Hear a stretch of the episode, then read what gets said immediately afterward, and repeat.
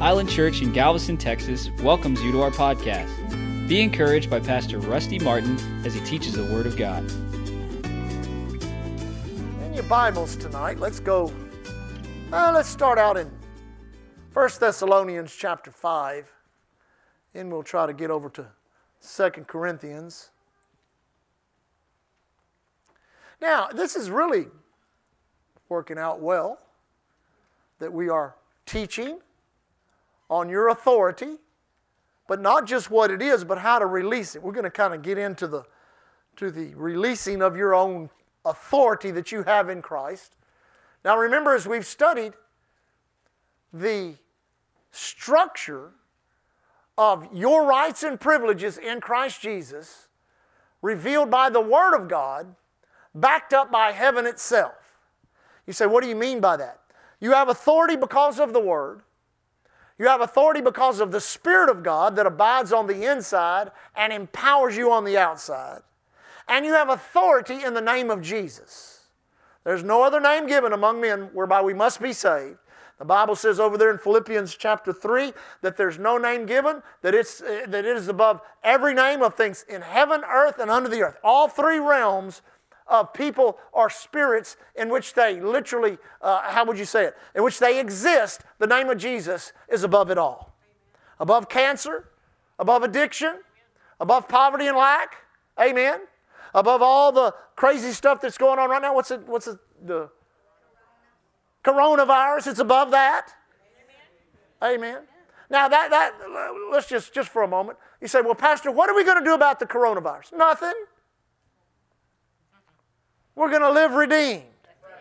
You say, well, what if they make us not have church? Well, if they make us, we can't, we can't disobey the law. But in the meantime, we're going to have church. We're going to shake hands. We're going to pass the offering receptacle. Listen, what if we acted like that during flu season?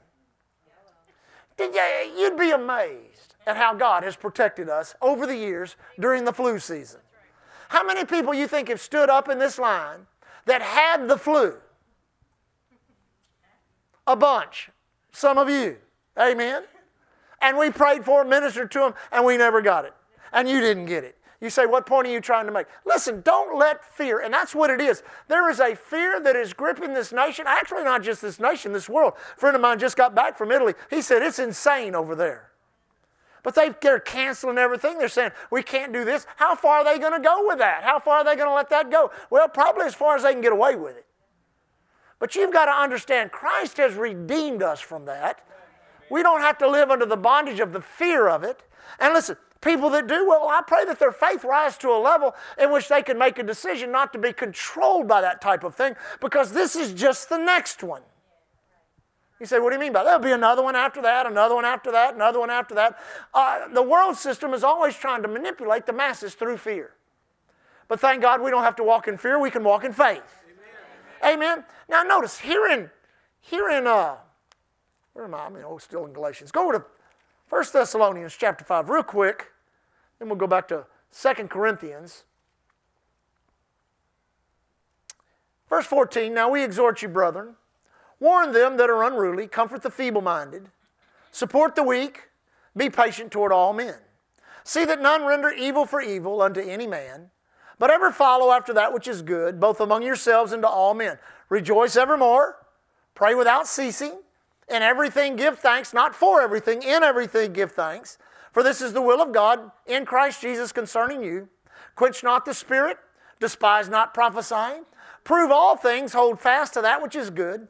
Abstain, abstain from all appearance of evil. And the very God of peace sanctify you wholly.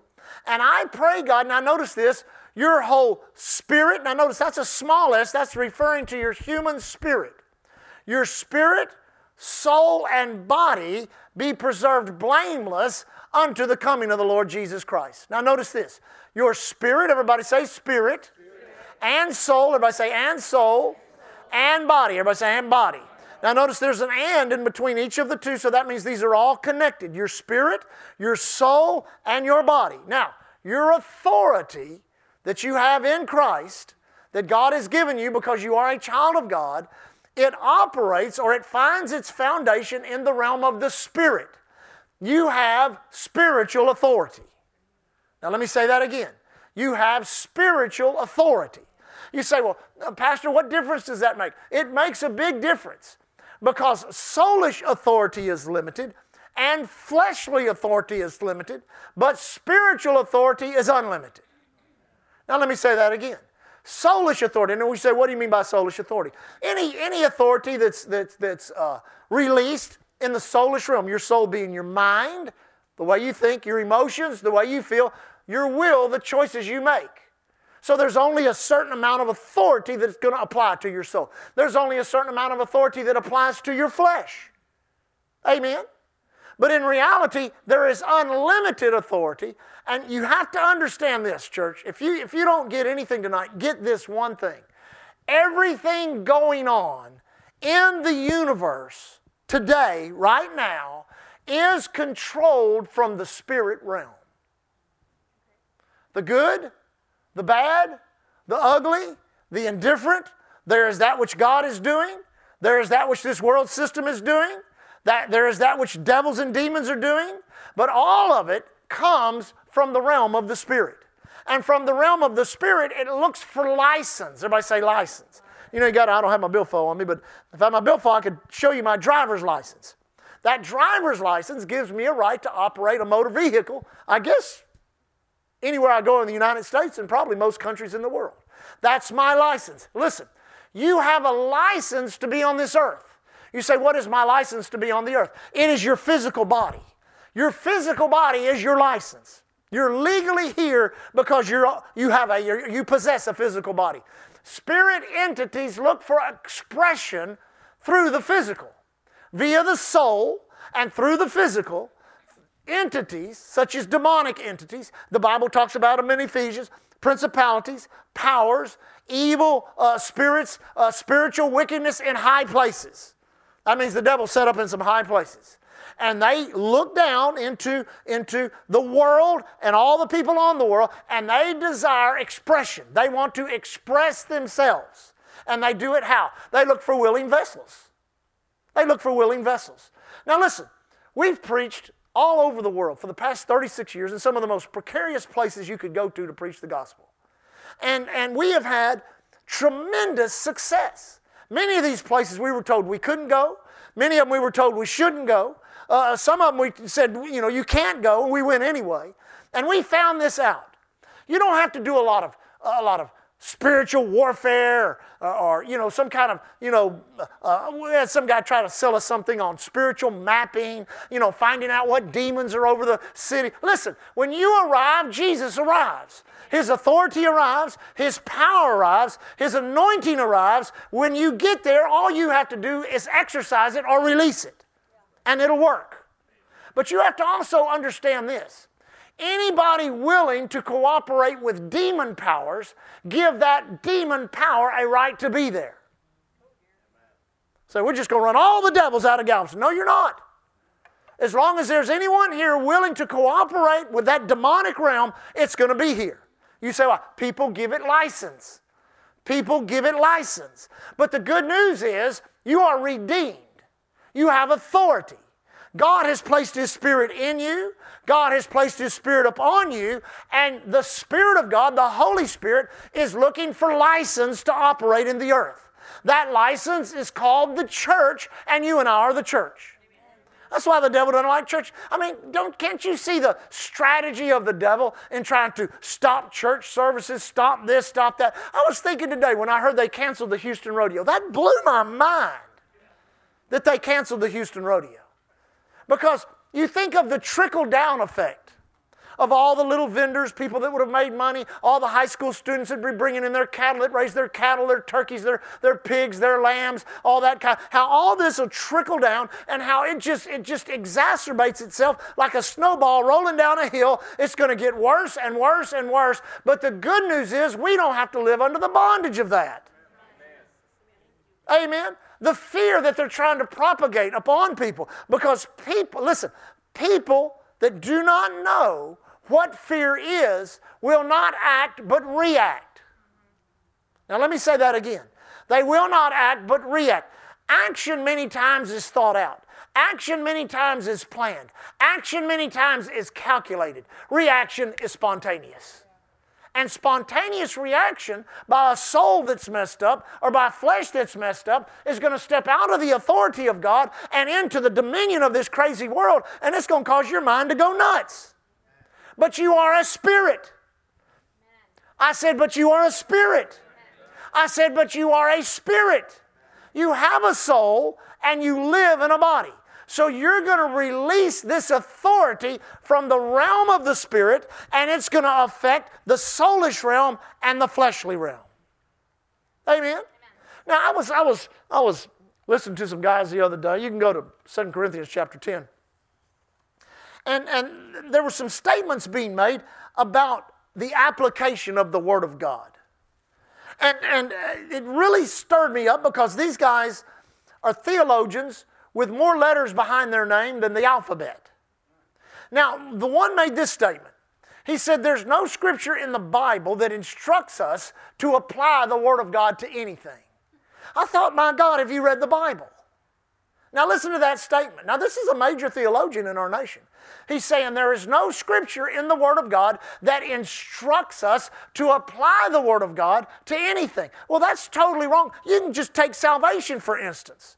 Romans 10 9 and 10 says, If you'll believe in your heart, confess with your mouth that God raised Jesus from the dead, thou shalt be saved. That demands an action on your part, a belief in your heart and a confession of your mouth, and you will obtain that which God says belongs to you. It says in Mark 11 23, Whosoever shall say unto this mountain, Be thou removed, be thou cast into the sea, shall not doubt in their heart, but believe those things which they say shall come to pass, they shall have whatsoever they say. All throughout the scriptures, everyone that's writing and everybody participating with the Word is making practical application of the Word of God to the circumstances of this negative life.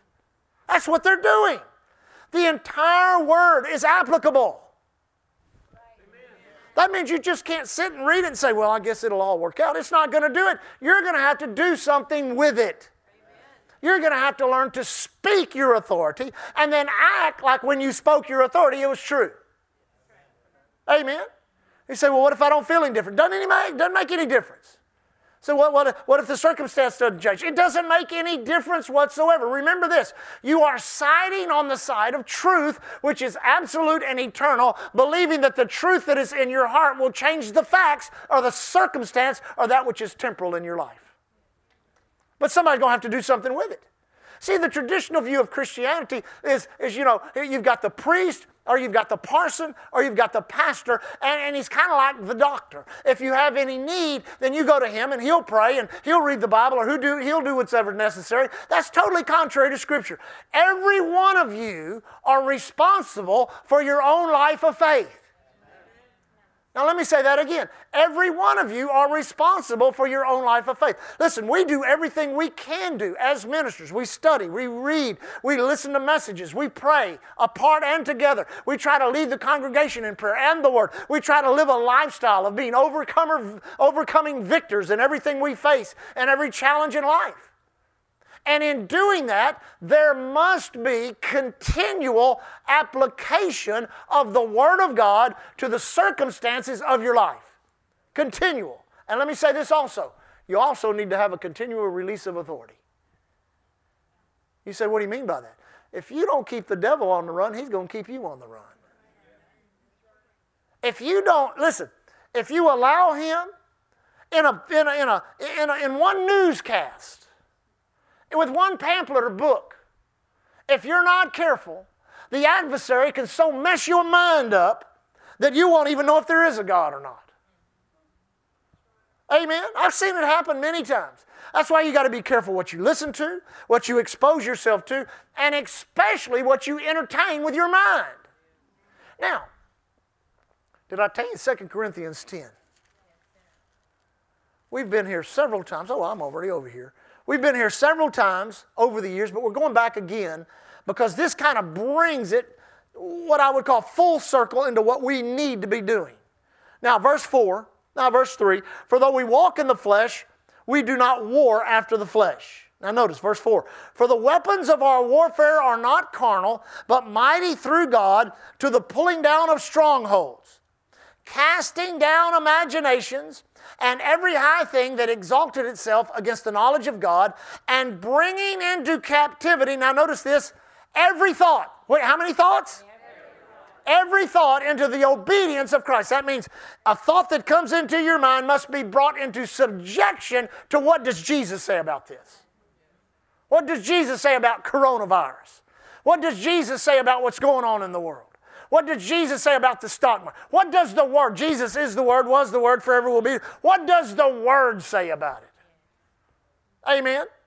Now, I was thinking about this this afternoon. I was meditating on some scriptures, thinking about what I'd be teaching on tonight. And I remember when I was a kid, and I'd go visit my grandmother on both sides of the family. I'd stay with one of them a couple of weeks, another couple of weeks, and both of them lived out in the country. And I would lay out in the grass in, in the summertime when those big fluffy clouds come floating off the Gulf of Mexico. And I would lay there sometimes with my cousins and sometimes with uh, uh, friends and stuff that lived around where my grandparents lived, sometimes just by myself.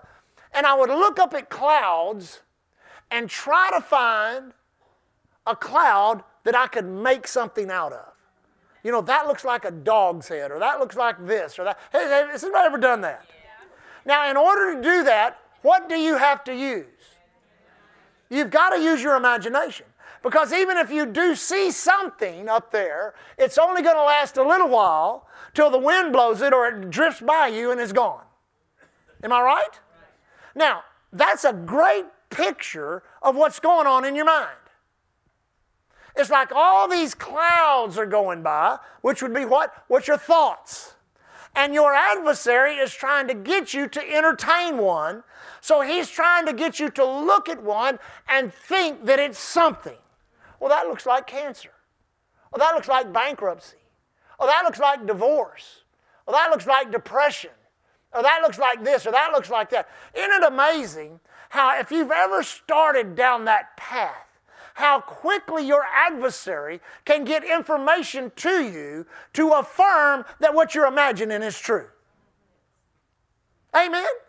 I mean, they've proved it with studies, they've proved it in all kinds of different ways. When I was in Bible school years ago, they actually they actually did this. They got, I think it was four, I don't think it was five, I think it was four people.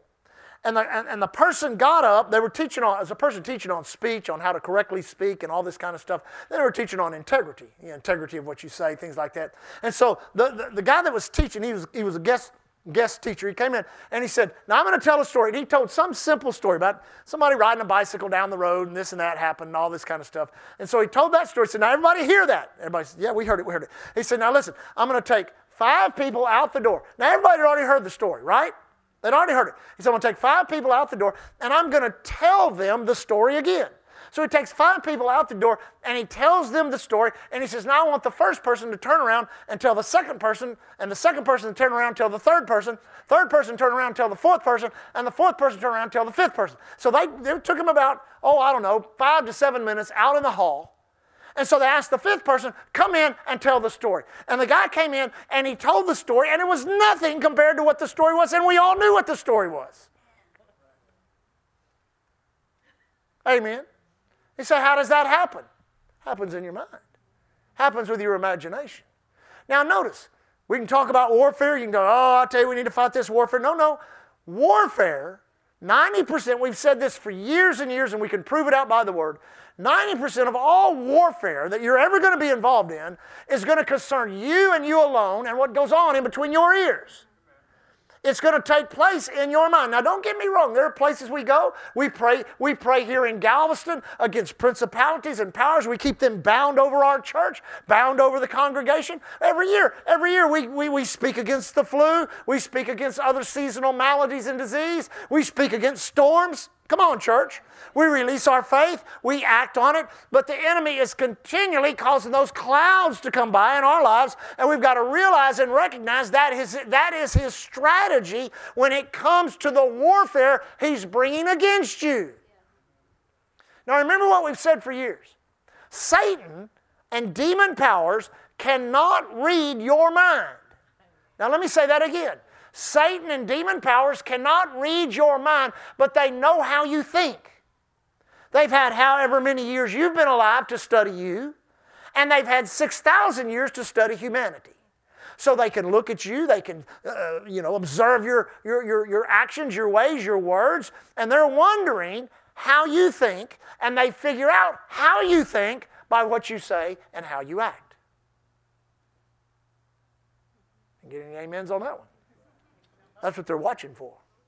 How do they act and what do they say? So I guarantee you, they're paying very close attention right now to Christians to see how they're going to act, what they're they going to say. I mean, we got the whole world. We got the whole world afraid they're going to die of some virus that all it does is make you cough. Amen. I was a uh, deal they're talking about uh, since the since they've come up with this virus. What is 140 something people have have died of it, and the same amount of time, 8,000 have died of the flu. I mean, it's crazy. You go look at the statistics when it comes to malaria, of people that die of malaria. It's absolutely incredible. And to take this and to blow it up into this monster to continually impart information, information, panels on TV, uh, newspapers, books, radio. What are they trying to do? He's trying to take that warfare to another level in the minds of those that know what's going on in order to try to distract you. Satan loves to distract Christians. Because if he can distract you, he can deceive you. Distraction always precedes deception. But the good news is, if you can weather distraction and miss the deception, you'll enter into a blessing that God has for your life. Many of us right now, and we as a church are right on the verge of breakthroughs we've been praying for, believing God for, and then here comes the devil and sends this distraction. You mean he's got to upset the whole world to mess with Island Church? Seems like it. I said, seems like it. But the good news is it's not going to upset us. We're going to keep moving forward. We're going to keep believing God. We're going to keep. And listen, you can't live in the what ifs of life. Well, what if this happened? What if that happened? Well, we'll deal with it when it does. In the meantime, we're going to guard our minds, amen, and fight this fight. Now, notice, so much is instructional in this scripture. Though we war after the flesh, and though we walk in the flesh, we do not war after the flesh. So it's not a, it's not a fleshly fight. But then it says, for the weapons of our warfare are not carnal, but mighty through God. So we've got weapons. I said, We've got weapons. It's good to have a weapon. It was my privilege to hunt with Mr. Uh, Bill Carter for many years before he went to be with the Lord. And he told me a story one time. He said they had gone out with some hunters and put some hunters out, and he wanted to, to, to, to, walk. He wanted to walk back to the lodge. There was a place about a quarter mile to a half a mile from the lodge, and they'd put some hunters there, and he just let them drop off. And so he was going to walk back, and the sun was coming up early in the morning there in South Texas. Nice, crisp morning. He said he walked, and as he walked up over a he walked up over a, a, a, a levee on a pond, on a stock pond. There sat a big old mountain lion, drinking, just sitting there lapping up the water. He said, I looked across that pond, saw that mountain lion, he saw me. He said, then I had this thought. I don't have a gun. I don't have a knife. He said, I could see the front page of the Houston Chronicle. Bill Carter, owner of four gun stores, killed by a mountain lion, no gun. Amen. No weapon, no gun. But the good news is we have weapons. What are our weapons? See, a lot of people, well, if I could just see, if I could just understand, if I could just know what my weapons are. Well, first of all, the Word of God is called the what? The sword of the Spirit. And the Bible says it's what? It's a double edged or a two edged sword. That means that's one of the most formidable military weapons of that day and age. Was that two edged Roman sword? I, I, I, saw him build one on, uh, what's the name of the show? Forged in Fire.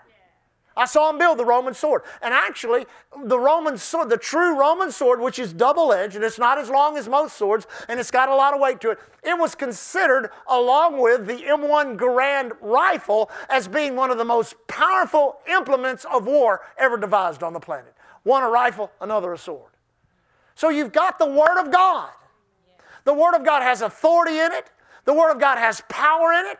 The Word of God produces faith. The Word of God will dry up your fear. And you can feed yourself the Word of God and get strong in, the fa- in faith and starve your doubts down to nothing. Starve your fear down to nothing. But you've got to implement it. You've got to use it. You've got to pick it up, load it, and pull the trigger on it. That means you're going to have to read it, meditate in it, memorize it, speak it, thank God for it, then use it against your enemy. You've got to do it. If not, if, if you don't, it's going to be words on a page sitting on a shelf that don't mean anything more than a TV guide. Amen. I mean, well, I like to, you know, every day or two, I like to, you know, just maybe open the Bible and, and, and let it fall open, and I'll close my eyes and point my finger and get a scripture for inspiration. That's not going to do you any good. Anybody remember the promise boxes? They used to sell these boxes. You remember them, Joanna? I sell these boxes. They were about that big. I remember we had a bunch of them around our house. My mom would always buy promise boxes. And you'd reach in and get your promise for the day. So some guy, he reached in there, uh, the story was told, some guy reached in there and, and pulled out, a, you know, portions of scriptures. Scripture he pulled out said, and Judas went out and hanged himself. He thought, hmm, that doesn't say, sound good. So he set it down, reached in, got another one, and the other one, the next one said, go ye and do likewise. Amen. No, maybe he was pointing at the Bible. Well, whatever it was. Somebody said, you can make the Bible say anything you want to. No, you can't. Try it. I've thought that for years that you can make the Bible say anything you want it to do. No, you can't. You can't take the Bible and make a case for adultery. You can't make, take the Bible and make a case for murder. You can't take a Bible and make a case for going down and robbing the bank. You can't do that. You can't make it say anything you want to. There is a right division of the Word of God, and that right division will empower you. It is a weapon that God has placed in your hands. Then there's the Spirit of God, which is what? Duh. God Himself. If we, if we could only really, really believe that, really embrace that God Himself lives in you. Christ in you, the hope of glory. God's right here. He's right here. Oh, if I could just find God. He's right here if you're born again. He is abiding in your spirit, man, through the new birth. And if you're baptized in the Holy Ghost, He's come upon you in baptismal measure. For what purpose? The new birth? For life. For the Zoe life of God on the inside. And for empowerment, oh my goodness, for whatever it is you do in life, that you would be supernatural in doing it and not natural. That you would also be a supernatural witness of God. Well, I tell you, there is a great fight against the supernatural right now. It is one of the most amazing phenomenons I've seen in 36 years of ministry. I mean, for years and years, people celebrated the supernatural. People believed and prayed. People stood. I mean, they'd line up to get into meetings where the supernatural is moving. We preached meeting after meeting where places were packed out with people because it was the supernatural was moving. Now you've got so many scholars, so many theologians, so many people that have totally discounted any activity of God on the earth. God is in you, God is on you, the Word is in you, and God is looking for an expression through you. That's how that authority gets released. Weapons, everybody say weapons. Then there's one another. You say one another. Yeah, the corporate body of Christ. Agreement. We can pray the prayer. Many times up here in the prayer line, what we pray with people is the prayer of agreement. Pastor Rusty, this situation's going on, this circumstance, well, let's agree. Matthew 18, 19. Whether two or three agree, is touching anything here on the earth, it shall be done of the Father that's in heaven. The prayer of agreement. Prayer is a powerful weapon. Praying in the Spirit. Prayer of agreement. Prayer of faith. Prayer of intercession. The prayer of authority. The prayer of praise. The prayer of worship. All that we do by faith is a mighty weapon against the clouds that continually flow over your head, flow through your mind. Now, notice this. How's my time? I'm doing good. For the weapons of our warfare are not carnal, but notice this they're mighty through God to the pulling down of strongholds. Now, if you study that, you'll see literally that the ability of the Roman army, Paul got most of his illustrations, his military uh, illustrations from the Roman army. Now, what was unique about the Roman army was their ability to pull down strongholds. Strongholds in a military setting were considered positions or places that were fortified. That you just couldn't walk up to and say, you know, y'all give up because my sword's bigger than your sword. No, no. This is a place where people could get in, they could close the doors, many times these strongholds were put on the where, where, the where the walls would come and, and they'd make a turn. Every time there'd be a turn, there'd be a stronghold right there. That stronghold would contain soldiers, it would contain weaponry. And if there was a siege going on, there would be the food, the water they need. Many times there would be somebody that could help with injury or with, with wounds. And then there was all these archers and spear throwers and all these kind of people that from that stand, uh, from that stronghold, they would wage war. Now, let me tell you, in your mind, any stronghold in your mind is where your adversary is going to wage war. If there is a predominant or preeminent way of thinking, you know, let, let me say this, and I'm not doing this to, uh, to, to hurt anybody, I'm doing it to, to help you. This is to help you. If you've had to go, if you've gone through something traumatic, maybe a divorce, maybe you've gone through some type of medical treatment, maybe you've gone through a, a bankruptcy in a business, uh, maybe you've had a, an issue, a situation with a child that has kind of gone on and on and on. Whatever it may be that you've had to give a lot of attention to with your mind, with your thinking. Because with everything now, you know, everything, there, there's, no, there's nothing simple in life anymore. Everything now comes with an entire, you know, uh, uh, uh, just a, huge amount of information with every situation. No matter, I mean, you have a you can have a hangnail and you can get so much stuff off the internet that you wouldn't be able to print it all. Everybody's got an opinion, everybody's got an idea, no matter what it is. So every situation of life comes with this huge amount of information. Now, the enemy knows exactly how to weave into that information that which is necessary to put you into fear so that you will be in bondage to whatever that thing that you're going through or have gone through is. Fear that it might come back, fear that it might happen again, fear that it's still going on. He tries to keep that stronghold in your mind so he can continually wage war in your mind. That's why you must become overwhelmed. i never forget a Pastor Dodie giving her, Dodie Osteen from Lakewood Church, giving her testimony of being healed of cancer. And she used the word overwhelmed. I, I thought it was one of the greatest illustrations of faith that I'd ever heard. She said, when we sat there and that doctor looked across the desk and said, You have the fastest growing, the most deadly type of cancer you can have. They, they gave her six weeks to live. We can't, there's really no medication we can give you, no treatment. You know, basically, they looked across and told uh, Pastor John, you know, take your wife home, prepare to die. She said this. I thought this was so good. She said, We were overwhelmed with that report. Did you get that? Overwhelmed with it. And this is what she said. This was so good. We knew we would have to go home and get into the Word of God on a level we had never gotten into before. We have to get into the Word of God on a level where we're more overwhelmed with what the Word of God says than what the doctor's report was. It's like that with everything. Financial situation, problem in your marriage, no matter what it is, you've got to get into the Word of God. What is overwhelming you?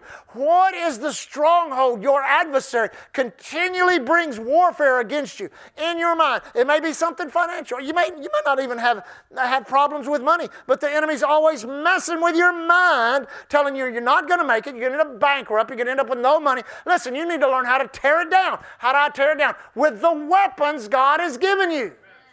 Begin with the Word. Use your authority. Pray in the Spirit. Speak to the stronghold and bring it down. Now, the Roman army, I'll get back to Paul. What did the Roman army? The Roman army was very adept at tearing down strongholds. One of the ways they did it, if the, if the, if the city was so laid out, which would be more of a you know, square or rectangle where they had corners, they'd go, they'd go to those strongholds and they'd light a fire under They'd just build a big old fire around the bottom. You say that, what would that do? It'd clean everybody out. It doesn't take long for the smoke and the heat to run off everything that's in something. You ever seen a forest fire or something? All the animals are running that, that way. Birds are flying that way. I mean, even the inchworms are getting out of there. They know the fire's coming. Everybody say the fire's coming. Listen, when you begin to walk in the Word, when you begin to walk in the fire of the Spirit of God that is in your own heart and upon your life, I guarantee you, if you will build some fires in your life, you will burn out and smoke out some demonic activity that is trying to bring warfare against you from a stronghold, and you will do what? You will pull it down. Because once they would empty them out, they would shoot these arrows that would have ropes. They would go around them and they would take horses and they would pull them down.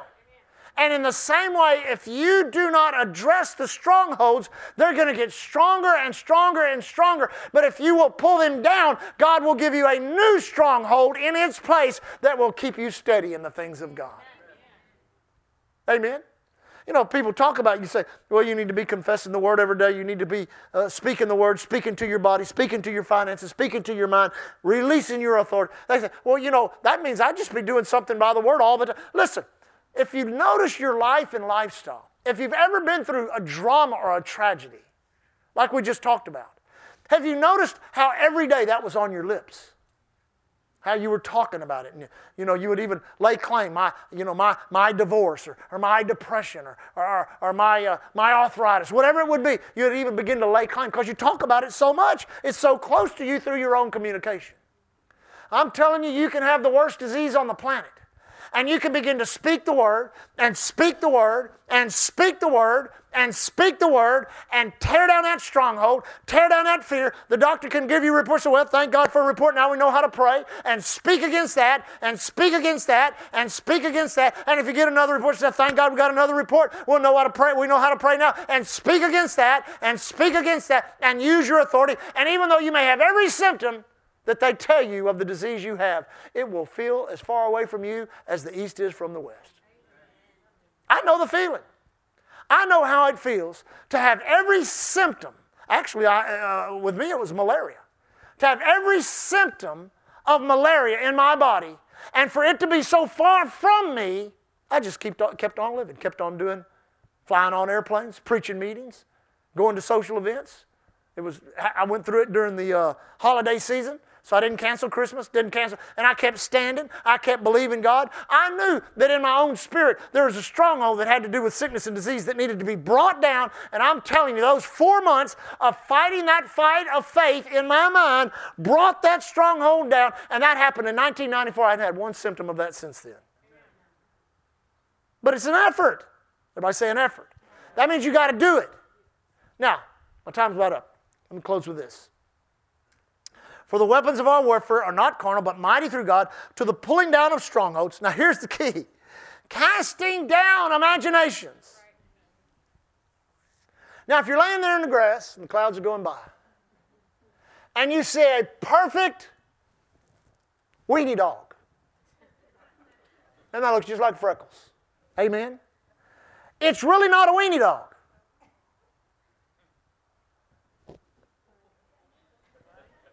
Except for one place in the universe is it a weenie dog? In your mind. Amen? And every cloud that floats by is designed to do what? To stimulate your imagination, to make you think. If you've ever noticed that, how the enemy, if you've ever been very aware of spiritual things and how the enemy will bring thoughts and thoughts and thoughts and thoughts of all kinds of things through your mind. How what he's doing, it's like a, it's like a fisherman casting a lure and pulling it by you. Cast it again, pull it by you. He's just looking for the right bite. They were fishing with a guy down in Rockport years ago, me and another pastor. And, and, and he was driving in his boat, and he thought he saw a bunch of uh, redfish up in a, in a in a cove, and you could see the water was just, just doing this. You could tell there were fish in there. So we got out. It was actually about this time of the year, March of the year. We started wading up in there, and we were casting a, a bait called a rat tail bait. Anybody know what that is? It's got a long tail on it. And we were throwing it, and there nothing. Cast after cast. You see, you see the fin coming out of the water. Cast, nothing. He said, You know, that's not what I thought it was. I said, What do you mean? He said, I thought those are redfish. These are drum. He said, Watch this. So he took that lure and he bit the thing off except for that little tail. And he strung that little tail up there and he made a cast and caught a fish on that first one. Well, me and this other pastor, we did the same thing. I think we ended up with 40. You say, What happened? We altered not only the bait, but the presentation. And the enemy will throw across your mind his bait. And if he's not getting any reaction from you, he will alter it and he'll change the presentation and he'll try it again. But it's the same old devil doing the same old thing, trying to stimulate your imagination which God tells you to do what? You cast it down. How do you cast it down? You're going to have to do it by your confession. I don't know how many thousands of times I've said to myself, I don't think like that. I don't think like that. I don't think sick. I don't think poverty. I don't think depression. I don't think quit. I don't think give up. I don't think like that. Devil, I don't think like that in Jesus' name. Rusty, you're not going to think like that in Jesus' name. I mean, you've got to make a decision. Number one, to pay enough attention to what goes through your mind to identify some things. I heard a guy say this years ago, and I thought it was kind of insulting. It may have been, but I received it and got corrected. That's what he said. He said, A lazy mind will never receive anything from God. I found that to be true. Don't let your mind get lazy. Don't go to work every day and just wear yourself out to, to the point your mind doesn't function anymore. Come home, sit in front of a TV, and let them pour garbage into you. Don't do that. Don't do that. Cast down those imaginations. That's your adversary trying to stimulate and get a bite out of you. Because if he can get a bite out of you, what? You're hooked now. Once you get hooked by an imagination, you're hooked. And what is an imagination? It is something that is unreal, not real, or surreal. I mean, I, I, if you've ever spent much time praying, seeking God, and had to fight the way the devil, because he's a rat and doesn't play fair. I mean, you can get up in the morning and, and got bit on the side of the face by a mosquito the night before, and he'll tell you you have brain cancer if you'll listen to him. Amen. I mean, what do you think's going on with this, this coronavirus? The imagination of this thing is so much big. They're not controlling you with the real thing, they're controlling you with the imagination of what could happen. I heard a guy on the news say, This could be the end of the world. It's not. I talked to a friend of mine today. I've been witnessing to him. Bless his heart. He's, he needs to grow a little more than he has. And, and uh, he, he told me, he said, Rusty, I, I went to Walmart and there wasn't any toilet paper. He said, Is the world coming to an end? I said, Buy some Kleenex. It ain't no big deal. He said, That's a good idea. now, what would, what, would, what would motivate our society to rush to Walmart and buy all the toilet paper? Like, that is the true symbol of our civilization right there.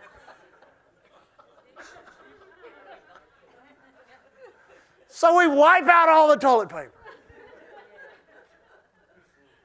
I mean, when you really start to think about it, it's kind of, kind of comical. If that's your greatest fear, you know. There's more to life than that. But the spirit of that thing, the fear of that thing, is now rampant in our nation, rampant in our city, rampant in our state. All of this stuff that's going on. It's designed to do what? To stimulate your imagination. Every time your nose runs a little bit, get a little. oh my God. We were kidding around out, uh, uh, out, out front before the service. I said, What we'll do is we'll pass out gloves. Everybody can have gloves. And then we're to put, we're to get Doc. He can get them wholesale. We'll get those cones like you put on your dog. hey, we'd make the news then, wouldn't we? Everybody in here worshiping God with a cone on their head.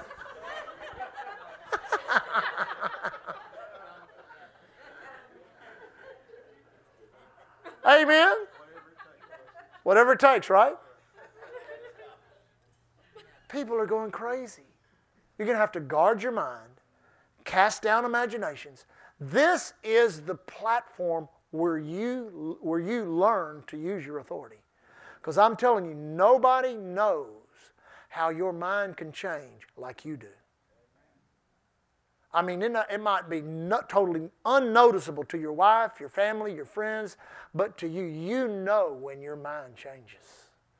You know when revelation knowledge from the Word of God hits your heart and you rise up from your spirit and you say, In the name of Jesus, I'm not thinking that. I'm not thinking that fear. I'm not thinking that bondage. I'm not thinking that condemnation. You speak that out. You arm yourself with that scripture. God has not given me a spirit of fear, but of power, of love. I have a sound mind. I have the mind of Christ. I'm not going to get some stupid disease that they're talking about out there. Well, I belong to Jesus. Amen.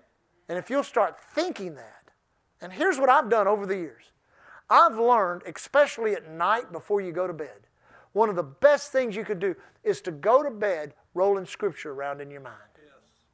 Because what you'll notice is you'll wake up and it'll be rolling around in your mind.